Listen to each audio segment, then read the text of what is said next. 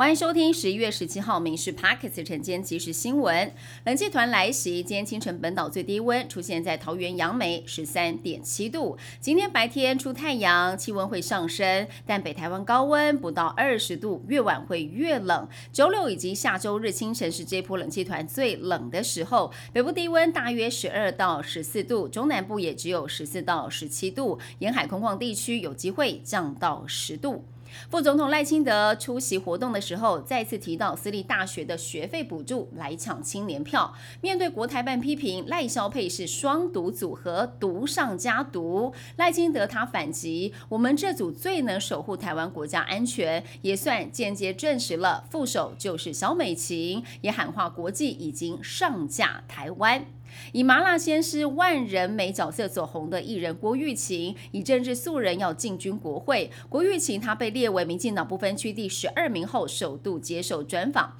她透露，大概10月下旬接到了征询，获得家人跟不少粉丝的支持。而过去包括关注弱势、流浪动物等等，强调都是默默的做，但希望多为台湾这块土地来付出。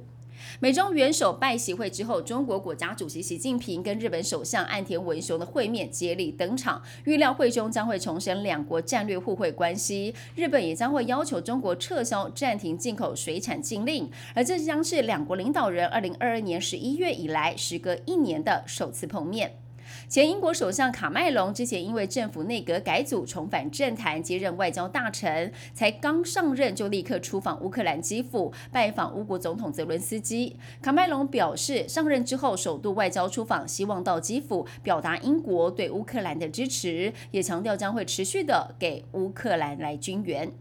囤房税 2.0 评12月18号三读，为了打击投资客，其中新屋是用新房屋标准单价，6都的新屋采囤房税 2.0 之后，非自住房屋税负平均增加 78%， 平均每户增加 2.64 万元，对投资客的财务杠杆来说是一大挑战。新北市房价飙涨，尤其是板桥、新庄、五股等地涨势惊人，连过去房价相对亲民的林口区，现在涨幅也很凶猛。不少屋龄超过20年的老房子要出售，因为坪数少、总价低，格外的抢手。甚至有社区1个月内成交价从每坪35.5万涨到了超过47万，涨幅将近40%。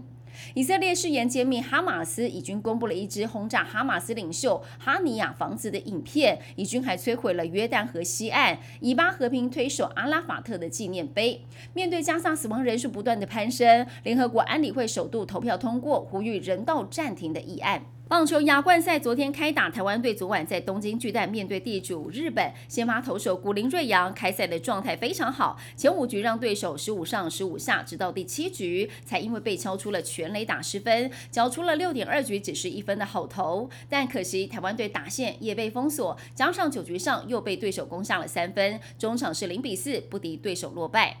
劳动部公布了最新无薪假的统计，跟上周相比，放无薪假的公司多了26家，增加了422人。到底景气春宴何时归来？台塑集团总裁王文渊认为，景气无法预估，因为美中关系的人为干扰变数很大。但人保董事长许胜雄是乐观看待，认为今年的 GDP 能够保1。以上新闻由民视新闻部制作，感谢您收听。更多新闻内容锁定下午5点半，民视 Parks 晚间即时新闻。